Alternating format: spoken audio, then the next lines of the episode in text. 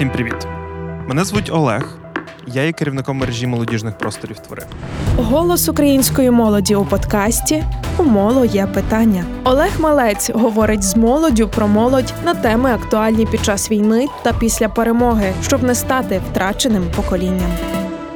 Сьогоднішня наша гостя Анастасія Бакуліна, СО онлайн медіа свідомі, людина, яка творить нове українське молодіжне медіа. І думаю, буде вірно сказати, воює на інформаційному просторі.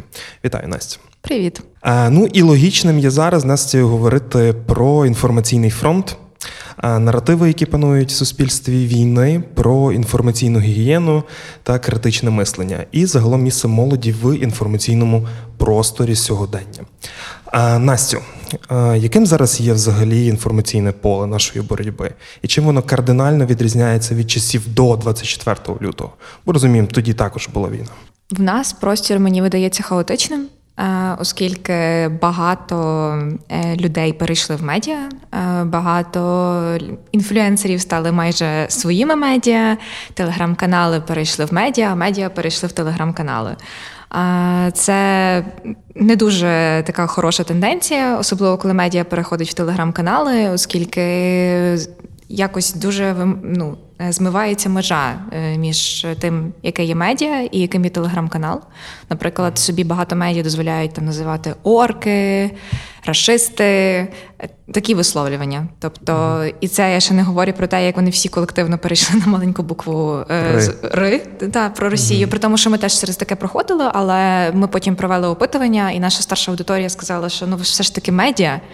Так що давайте якось можливо це міняти. Ми до них прислухалися і сказали, що ми показуємо своє ставлення до Росії в інший спосіб. Тобто, ми mm-hmm. матеріали, нагадування про війну тощо. А мені не подобається тенденція, коли телеграм-канали стають медіа, оскільки вони теж не мають цієї межі і дозволяють собі інколи забагато.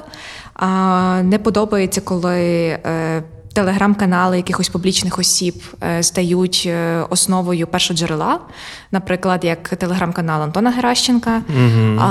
який пише інформацію, яку не потрібно писати, який шкодить в інформаційному просторі, і медіа зараз вже менше, але все одно поширюють його інформацію.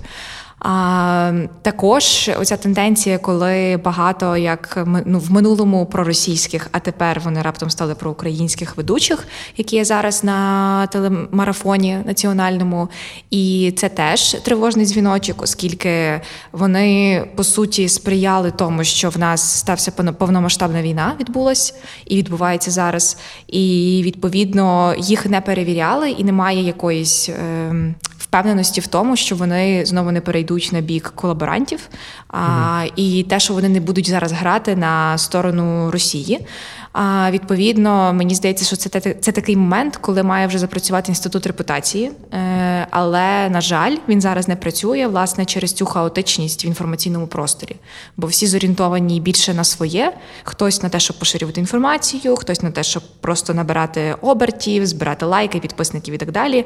І мало кого хвилює, в принципі, що відбувається за межами їхньої бульбашки. Тому ця хаотичність вона нам трохи не грає на руку. Голос української молоді у подкасті у моло є питання. Окей, е, гаразд, але ну, ми воюємо з Росією, тобто наш фронт війни з Росією.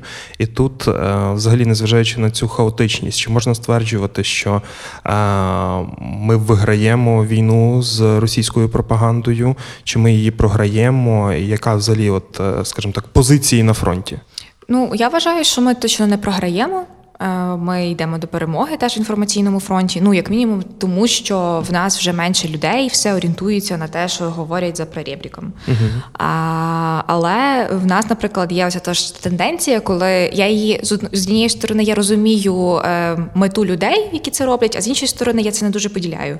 Коли е, наші представники там державних органів чи просто якісь е, громадські діячі дають інтерв'ю російським медіа, там uh-huh. медузі новой газете, настоящее время. Ні, нова газета вона вже закрилась, вибачте. Настоящее время. І це був наприклад. Арестович, е, це був е, нещодавно. Я бачила Порошенко давав е, настоящем времені інтерв'ю.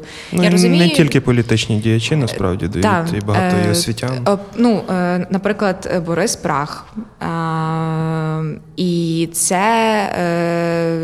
теж не дуже окей, насправді, бо я розумію, що ця мета є оце достукатись до аудиторії, але ну ми вже мені здається мали би вивчити, що росіяни ну вже без ну вони бездарні в тому плані, і З ними якось- немає про що говорити. з ними немає про що говорити. А це є просто. Ми, як якщо ми до 24 лютого орієнтувалися на російський простір з метою там у може ми помиримось, типу, от ми з ними якось співпрацюємо, це теж круто. То зараз ми орієнтуємося на російський простір з метою, ну може, ми виправимо їхню думку. Але в нас що тоді якось не дуже виходило, що і зараз не виходить. Тому я вважаю, що це не дуже окей, і треба вже трошечки закривати цей момент. Я думаю, треба було закрити е, цей гештальт, коли. е, Президент України дав інтерв'ю російським медіа, і можна було зробити висновок, які вони задавали питання, яка була реакція самого президента, і яка потім була реакція російського суспільства, і що потім сталося з деякими медіа, які е, взяли участь власне в цьому інтерв'ю.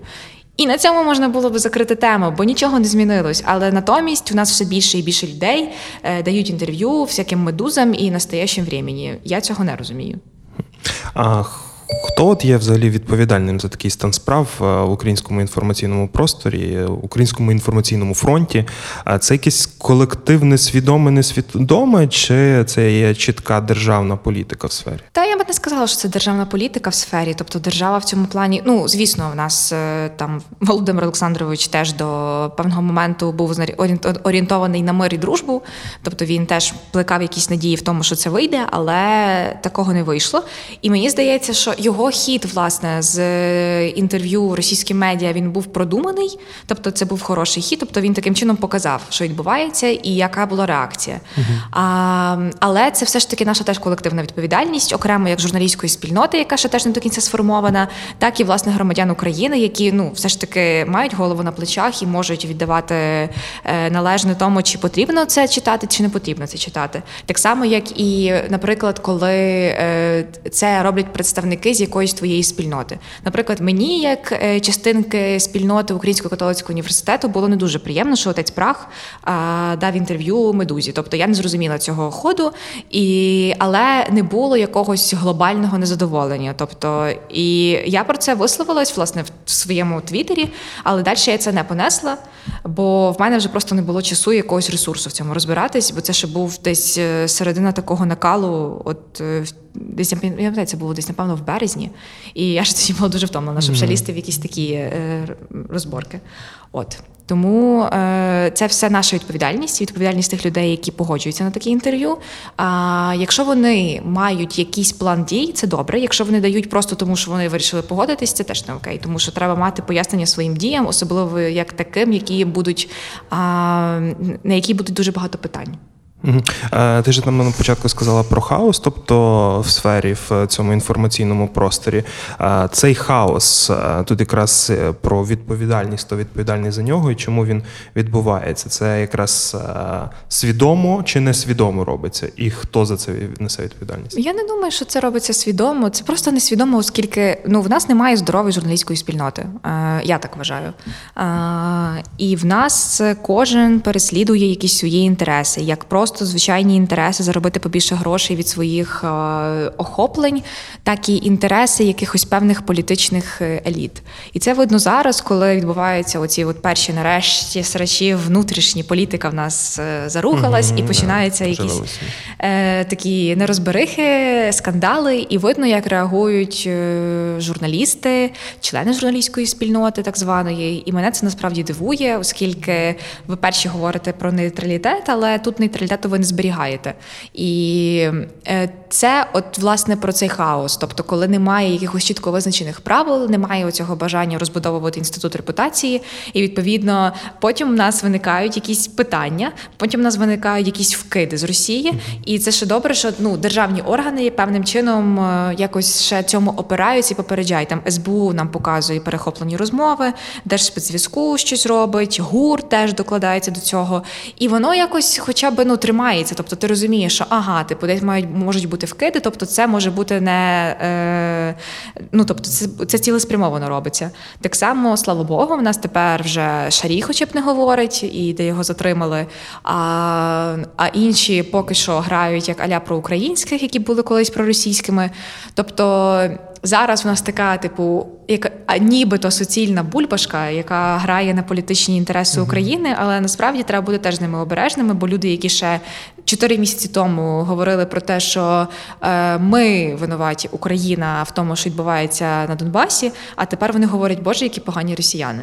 Тому е, цей е, хаос, я думаю, він не цілеспрямований, він від недостачі якоїсь організованості і недостачі відповіда... відчуття відповідальності колективної. У моло є питання на радіо Сковорода. Якщо продовжувати про державну інформаційну політику, е, які тут зараз панують основні засади в державній саме політиці, і яка роль е, вже незалежних е, медіа, наприклад, таких як свідомі, у формуванні державної політики в стані війни? Ну, в нас з чого це розпочалось? З того, що коли ввівся воєнний стан, відбулось, тобто це як одне з правил, ну одне з підпунктів в законі, що є цензура, Е, і вона існує, тобто і це нормально в умовах війни.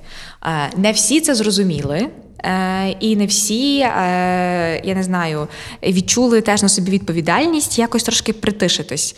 А ми на собі це відчули. Тобто, ну ми самі визначили те, що е, в першу чергу ми слідкуємо за тим, що пише влада, і відповідно ми не шкодимо діяльності влади.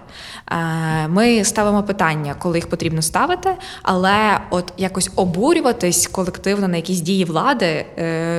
І якось задавати якісь такі то ми не розганяли. Тобто, звісно, при тому, що я там розумію, що можливо навіть влада на наші медіа і не на моє медіа і не дивиться, але. Ми, маючи вже доволі велику аудиторію, відчули на собі цю відповідальність. А, от е, в нас державна політика, вона трошки в тому плані е, собі сама поставила поставила підніжку, оскільки на початку ми всі були такі натхненні, в нас була перемога, ми там всі хвалили, оце от русський корабль, іді нахуй і так далі. І, але водночас ми потім, е, коли зрозуміли, що все не так райдужно, як нам описували, і коли вже сам президент почав говорити в зверненнях, що трошечки вгамуйтесь, і в нас е, є втрати, е, люди трохи були в шоці. І це насправді от проблема, що ця політика була не до кінця продуманою, оскільки, е, звісно, не розганяти зраду, звісно, не падати духом, але треба мати якийсь трохи баланс. А ми трошки перебільшили в цьому оптимізмі надмірному. І зараз люди втомлені, і, зокрема, втомлені від того, що вони не були налаштовані на те, що ця боротьба буде вдовго. Бо в нас був такий бойовий дух заряджений, що ми всі думали, що в нас війна закінчиться через місяць, а війна триває, і вона буде тривати довго. І коли це люди чують, вони трохи в такому трансі перебувають. І я це сама бачила е, з оточуючих. Е, і це насправді погано, але я сподіваюся, що держава теж зробила свої певні висновки. І звісно, я розумію, що зараз там не називається точна кількість наших загиблих, полонених тощо. Це не потрібно зараз робити, бо це підірве дух е, наш якийсь моральний. Але і говорити про якісь надмірні перемоги теж не варто. Тобто давати стільки, скільки потрібно людям, але тримати якийсь баланс. Ну і так же само люди втомилися від е, там, скажімо так, певних е, блогерів, інфлюенсерів, певних е, персонажів, які висвітлювали війну, ну, там, скажімо, Арестович, Кім, тобто десь вже є втома від них. А от якщо говорити вже про людей безпосередніх інфлюенсерів, хто зараз формує цей от позитивний імідж для України і всередині України? Я, якщо чесно, за ними не слідкую, бо я втомилась відверто вже О, від цих та, інфлюенсерів. і вже і Настя втомилася. Вже і я втомилася. Але насправді ну, е, наші блогери вони доволі непогано включились в перші дні. Е, мені було там доволі смішно, наприклад, з того, як Юля Верба ще за день, якраз за день до вона кричала в сторіс. Я не буду поширювати лінки на те, щоб донатити ЗСУ. Президент про це просив, не просив. От як попросить, я зроблю. І буквально через два дні. Тобто це було доволі смішно спостерігати, але насправді я бачу, як деякі блогери, навіть мільйонники, там поширюють нас. Це це добре. А, Але блогери не ну і це видно, як блогери не були готовими до такого, mm-hmm. оскільки вони зараз настільки е, по-дебільному лажають на своїх рекламах. Е, там Таня Принткович робила якісь переходи від Маріуполя до того, щоб себе тримати красивою, і от вона рекламує mm-hmm. якусь туш, і люди такі, ти що, вже зовсім Ось, типу, і е, на неї ну, е, вона стикалася з такою агресією, з якою вона раніше, напевно, не стикалась, і вона теж цього не розуміла.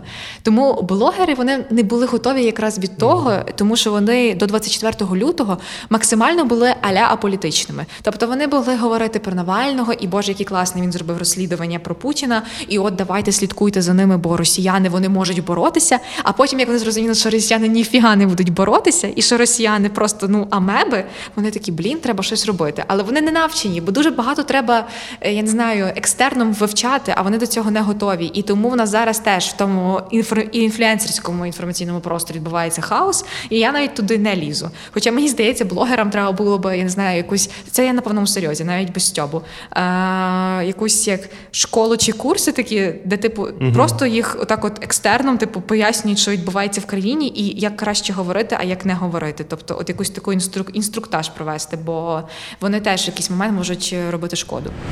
Подкаст Умолоє питання реалізовується молодвіж-центром у співпраці з UNFPA, фондом ООН у галузі народонаселення в Україні.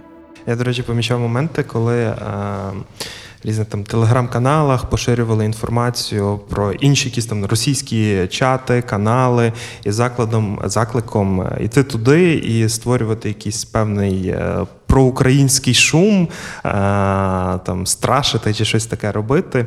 Е, і отут якраз момент про роль пересічної людини, тобто звичайного користувача тих інформаційних послуг, людини на інформаційному просторі. Якою є роль простої молодої людини?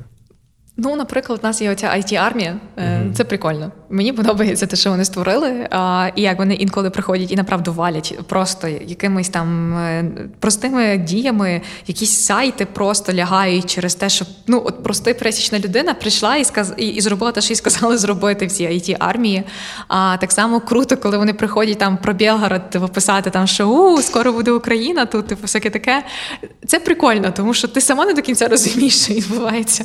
А росіяни взагалі просто в ауті. Да, вони, ну, І і це було видно навіть коли ще в них був доступ до Твіттера, Вони такі, Боже, все, ми будемо виїжджати з цього Білгорода. І всі такі, типу, да, удачки вам, типу, прапор вам в руки.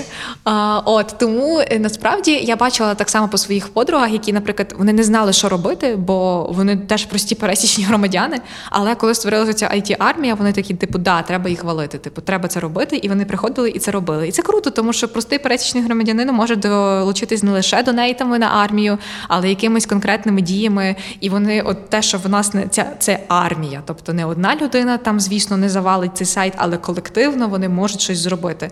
І це прикольно. Тобто, це наша боротьба на такому діджитал просторі. Це це, це класно, що так швидко це придумали. Угу. Давай трохи про наративи.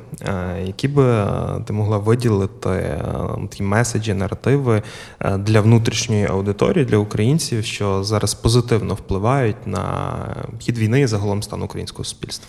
Е, ну, мені здається, нам варто зорієнтуватись на тому е, стукати міжнародної спільноти, оскільки вони зараз починають слабнути. Е, можливо, санкції ще не слабнуть, але на інформаційному фронті та підтримка вже починає слабнути. Вже починаються оці можливо Україні варто віддати свої території. Оце вже нагороджують Овсяннікову там в Даосі. Ну це позорище е, насправді. І треба, власне, всім нашим пересічним громадянинам, е, які хочуть якось долучитись, власне, писати, говорити з людьми. Е, писати англійською мовою про те, що come on, е, росіяни теж вони відповідальні за те, що відбувається зараз за цю війну, оскільки ми не мали їх рятувати від Путіна. Е, вони сплачують податки, вони там залишаються, вони мовчать, вони мовчали, вони не беруть на себе відповідальність. Це теж це теж проблема, це теж злочин. І про це потрібно говорити. Так само, як потрібно говорити про те, що е, такі журналісти, як Овсяннікова, ну вони не заслуговують на таку швидку реабілітацію і на те, щоб їх жаліти. Я про це писала в Твіттері, про те, що е, я не розумію, чому Овсянікова отримала якусь нагороду. Тобто я теж стояла з плакатами в минулому році на акціях. Я теж журналістка. Ну але просто вибачте, я не росіянка, тобто мою, е, але я українка, і ці ж росіяни вісім років вбивають моїх громадян. А, тому е, це треба теж розуміти, і треба такі меседжі якось поширювати на інформаційний простір е, світової спільноти, зокрема на ту ж молодь, зокрема на таких же пересічних громадян, які можуть зрозуміти ситуацію і виходити е, на мітинги там, щоб просити про більшу підтримку, щоб осуджувати дії влади. Тобто, треба їх вчити бути ментально українцями, тобто, що ми можемо вийти і сказати своє фе і своє висловити своє незадоволення. І так само треба вчити і світову спільноту, оскільки вони більше вони не розуміють наслідків, а наслідки вже видні. Тобто продовольча криза, те, що в нас. е, Ну, найбільше, напевно, це продовольча криза, яка зараз е, є темою номер один. Про те, що немає зерна, і що навіть країни Африки можуть е, почати голодувати через те, що від українського зерна в них не буде. І от, власне, громадяни світової спільноти, там в Америці, в Європі, не розуміють цих наслідків. І вони продовжують жаліти росіян. Але від того, що ви жалієте росіян, до вас зерно не приїде. Ну тобто, до вас вам треба більше висловлювати підтримки Україні і теж якось відходити від цього наративу про хороших росіян. Давай тут якраз зафіксуємо, тобто з якими саме меседжами, якщо говоримо про міжнародну спільноту, з якими меседжами мають виходити там люди, українці, щоб доносити інформацію про Україну і щось важливе для України. Ну так, щоб гарно я зараз напевно не сформулюю, але якщо тезисно, то те, що не потрібно жаліти росіян, е, потрібно висловлювати підтримку Україні. А нам мало вашого співчуття, нам потрібні якісь конкретні дії. А, І про те, що е, ця війна не, не лише про Україну і про наші кордони, ця війна про те, як потім зміниться світ. І про те, якщо ми програємо, е, то світ зміниться в погану сторону, в темну. І про це писав, зокрема, Тімоті Снайдер в своїй нещодавній колонці. А, тому потрібно власне такі меседжі і акумулювати за кордоном. У молоді є питання. Говоримо з молоддю про молодь під час війни. Якщо про внутрішню аудиторію, тобто розуміємо, що так, Європа втрачається фокус а, там через свої різні моменти а, інформаційні а, щодо України, але й всередині держави, будьмо відвертими, українці втомилися і вже починають, е, особливо там регіони, які далі від лінії фронту, вони. Починають забувати те, що в Україні є війна. Як е, тримати якими меседжами, якими наративами оцей от е, розуміння, того, що Україна є в війні? Я не знаю, наскільки це вже помітно, що в нашій втрачають якийсь запал і сили, бо мені здається, що все ще це тримається е, та в інформаційному просторі. Але я теж про це писала: про те, що не потрібно. Ну тобто, зараз, коли ж бомбили Київ, то звісно всі були в напрузі. Це столиця, це центр. Долітало і долітає досі, наприклад, до західних областей, але е, люди пер, ну, вже не розуміють про те, наскільки все погано е, на східному фронті, і на південному. І наскільки там же, от вчора була новина про те, що 95% Луганської області окуповано. Е, Це погано, це дуже погано, і це набагато більше ніж було до 24 лютого. Росіяни це було і їхній маневр, власне, щоб спочатку відволікти е, ситуацію, е, щоб привернути увагу до центру, паралельно відволікаючи увагу від сходу. А, і таким чином вони е, зробили те, що й мали зробити. Тобто вони тут побомбили Київ, потім перейшли в банк на схід. І зараз е, наші власне і правда, типу, можливо, створили собі якусь таку ілюзію, що вже якось полегше відбувається ця війна, але насправді вона стала ще гірше. Просто всі сили зорієнтовані на півдні і сході, і закликають зараз місцеві, які є там, е, не забувати про Донбас, не забувати про південь. І нам потрібно це робити. Це максимум, що ми можемо зараз зробити на своєму рівні, тобто висвітлювати історії, слухати людей, допомагати якимось чином. Їм важко допомогти, тому що вони в окупації. Ти не допоможеш ні грошима, ти не допоможеш е, ні якоюсь гуманітарною допомогою, навіть бо це просто не доїде. Але чим більше ми будемо тримати в інформаційному шумі їхні історії, їхні голоси, е, будемо усвідомлювати, наскільки нам важливі ці території, і чому важливо нам е, про них говорити і про них пам'ятати, і пам'ятати про те, що в нас війна, і ми не розслабляємося. Тим я думаю, ми будемо швидше рухатись до цієї перемоги. Якщо от зібрати усі перелічені ці якраз меседжі, наративи, тобто розуміємо, що з цього десь чисто теоретично, і взагалі питання, чи реально, щоб сформувалася якась е, стала, довготривала українська ідея об'єднавча, яка зможе тримати наше суспільство зарядженим і вже після війни. Та наше суспільство буде заряджене після війни. Це як було після революції. Тобто, звісно, в нас був момент. Такого занепаду духом після Небесної Сотні, але потім от був такий момент піднесення, бо в нас новий президент, нова влада. Ми якось по-новому дивимося на світ. Скільки створилось медіа за цей час, скільки було якихось ініціатив, громадських організацій, громадських діячів, які багато чого говорили. Тобто, в нас був той момент піднесення, але знову ж таки, це як з війною на початку. Тобто, головне не жити в якихось своїх мріях і перебувати на цьому сьомому небі і думати, що зараз все буде прекрасно. Ні. Після перемоги, звісно, треба буде будувати країну. І до речі, це добре, що ну держава е, про це пам'ятає, і вони вже зараз будують плани, як відбудовувати міста. І як вони вже створюють ці е, резервні плани про те, як потім реабілітуватись, тобто, що вони про це пам'ятають, і нам про це теж також потрібно пам'ятати. І власне, от те, що я говорила про цей інститут репутації, про те, що потрібно перевіряти таких же журналістів, про цю петицію, яка була і яка буде зараз створена для того, аби забрати на деякий час з ефірів проросійських журналістів. Це власне теж про побудову країни внутрішньо. Тобто, це теж потрібно вже зараз робити. Бо Зараз ситуація така, що е, на фронті ти можеш допомагати армії, можеш волонтерити, але найкраще, що ти ще можеш робити, третій пункт це власне розбудовувати країну зсередини. Ти вже можеш очищувати її, будувати якісь е, правильні наративи, інституції. А, Вчитись на помилках, які ми зробили до 24 лютого, і готувати цю країну до перемоги, щоб ми не були розваленими, коли ми переможемо, а щоб ми вже мали якийсь план разом з державою і е, гарно її його втілювали в життя. Ти сказала за цю петицію про, про російських е, осіб на українських ЗМІ. Це таким диким насправді видається. Ну але е, те, що вони взагалі є е, досі. Ну, але чорт криється в деталях там.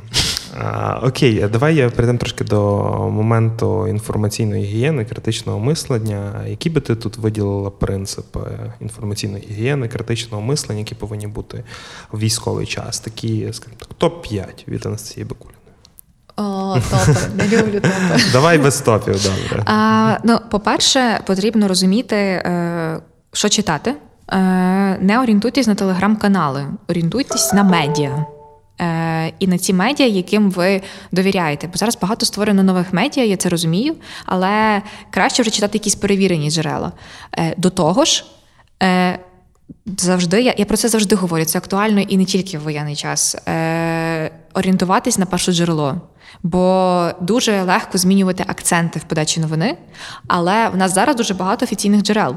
В нас е, е, Генштаб, в нас Офіс президента, в нас е, Твіттер президента. Е, Це перша щоденні виступи. Е, Щоденні виступи так само, але просто ну, типу, треш треба. Типу, там, наприклад, там Арестовича вже можна, ну вже можна пропускати Арестовича. Е, можна, люди, можна. Е, типу, нічого ви не пропустите важливого. Так само е, розуміти, кого ти читаєш. Бо ну Антон Геращенко він теж якби людина, яка ще трошки при владі, але його бажано не читати. Тобто він там десь там шляється, десь там в тих колах МВС, але ну не потрібно. В нас є свій міністр який теж записує звернення, е, його теж можна слухати. Е, Там слухати залужного, його Ганну Маляр, е, дивитися теж якісь їхні звернення. Це важливо. Тобто це складно, тому що ти тоді тобі ніхто не розкладає по поличках. Ти дивишся інформацію, така як вона є. Тобто тобі сказав президент, тобі сказав генштаб, тобі. Сказали інші представники, і ти маєш сам проаналізувати цю інформацію. Це складно, але це потрібно.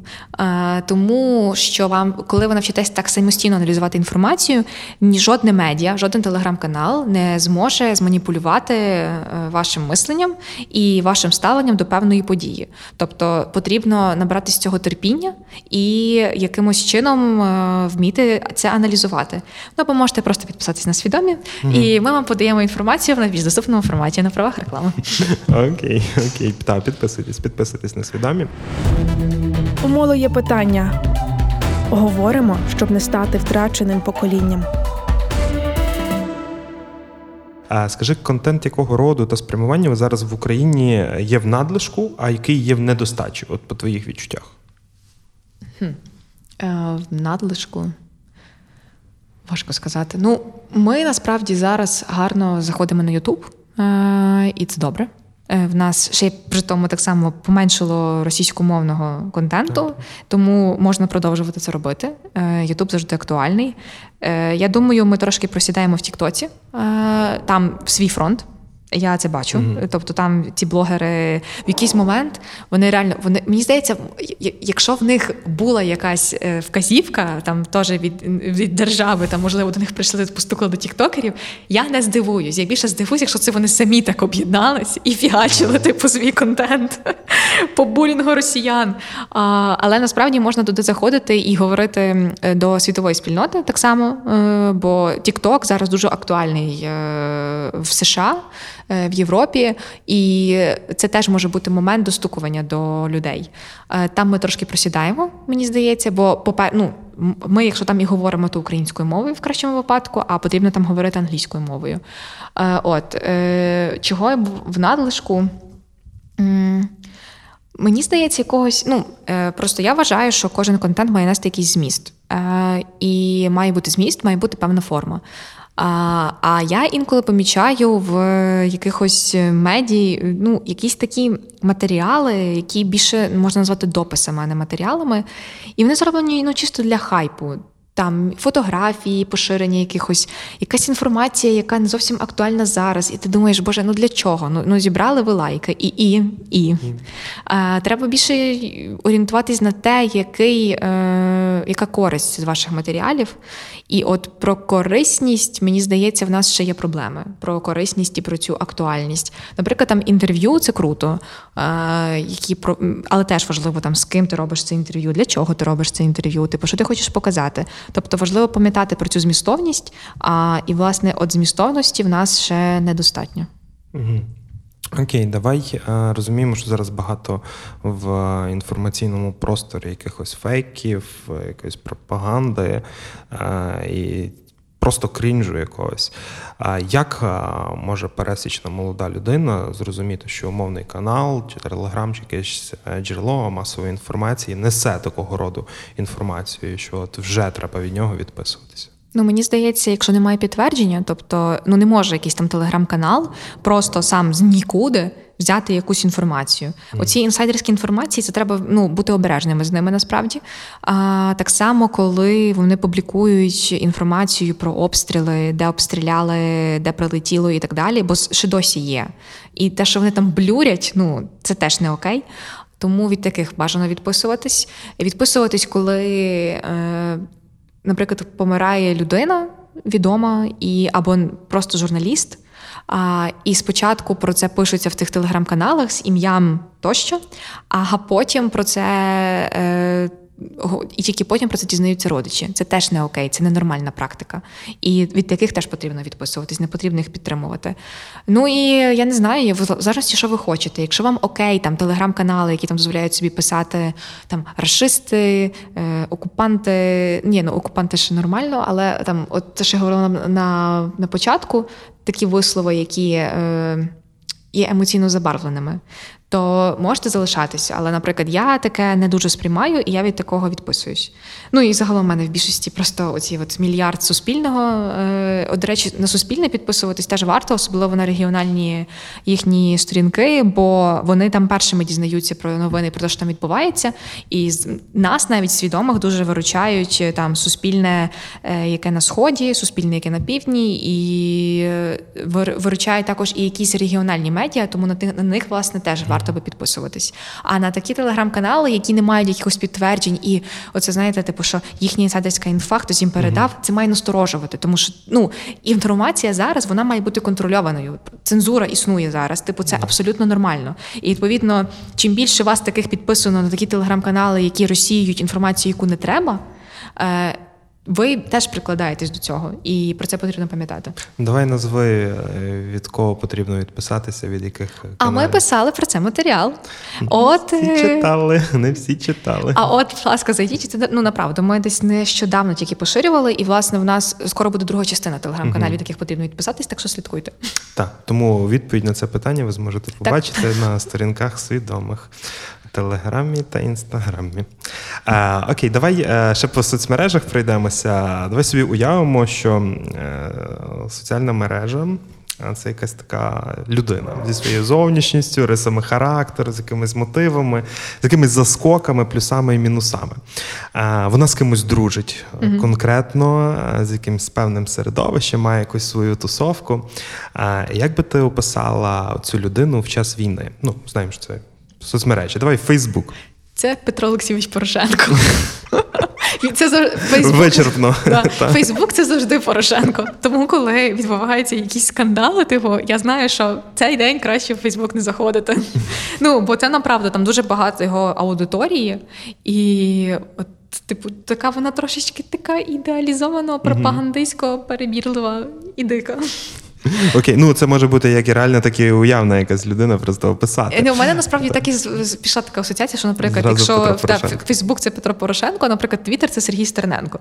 О, Твіттер це Сергій Стерненко. Окей. Чому це, Сергій Стерненко? Тому що там такі всі де, де бити когось. Ну, типу, всі насправді дуже мобілізовані в Твіттері, і там насправді, е, особливо по зборах коштів, ну закривається отак. Типу, люди пишуть, і там десь за 30 хвилин може вже закритись е, збір. Типу, це прикольно. І це насправді оця мобілізація, яка була завжди. Твіттер був завжди готовий. Він завжди готовий. І навіть якщо Твіттер не готовий, Твіттер має день, щоб підготуватись, і Твіттер мобілізується. Це прикольно. Це Сергій Стерненко, типу, оце Твіттер. Е, Інстаграм, сорі. Інстаграм, я не знаю, кого це можна сказати. Хм. Інстаграм це важко. Можеш просто описати без Це такий конкретного. собі блогер-мільйонник, який е, за все хороше про українське проти всього поганого, але який ще має оцей шлейф до того, що там дьогнути якогось Марка Фейгіна, медузу поширити. І вони такі всі, типу, ми та, ми тут плачемо за Маріуполь, але ми поширюємо інтерв'ю, яке написали в медузі. І я така. О, дайте мені сили. Типу, на жаль, на жаль, інстаграм це ще не свідомі, типу, якщо так собі назвати когось. А Тікток це Тікток це 16-річна дитина, яка відчула смак життя в час війни, і оце патріотичне піднесення, і валить там на своєму фронті. І, і теж має оці, але в неї є свої е, лідери думок, і це в першу чергу Володимир Зеленський, потім це Віталій Кім, потім це Арестович, і далі по списку. І там приколи, все на одну тему, тобто про них, типу вони ними захоплюються і валять там своє. І насправді вони теж можуть валити росіян. Тобто, а потім до них приходять на допомогу твіттерські, і це все. Е, Така суміш весела виходить. Телеграм. Телеграм. Телеграм це айтішник. Е, В якого нема часу на те, щоб слідкувати за всіма новинами, і тому він прям очікує, коли вже нарешті ці телеграм-канали перестануть публікувати мільярд новин на секунду і підуть до своїх дайджестів. І от, от таке втомлене нещастя сидить там і скролить ті новини, і включається в якусь паніку. Мені здається, час від часу, а потім думає, мана я сьогодні зачитати, і на день відходжу від того всього. Вайбер. Да. Вайбер, Вайбер, Боже. Вайбер це Вайбер це чат ОСББ, який мобілізується і там. І мені здається, знаєте, це такий аля, типу, пенсіонерсько-волонтерський штаб. І в якому чаті ОСББ теж можна щось знайти, типу від якоїсь балістичної ракети до просто якихось звичайних, я не знаю, е, шоломів. Тобто, і там теж, напевно, щось збирається. І е, в них є окремий свій типу фронт боротьби це під'їзди, в яких ходять підозрілі люди, або світиться якесь підозріле світло. Тому поліція працює на вайберські чати, розумієте? Окей, що в нас ще лишилось? Ютуб.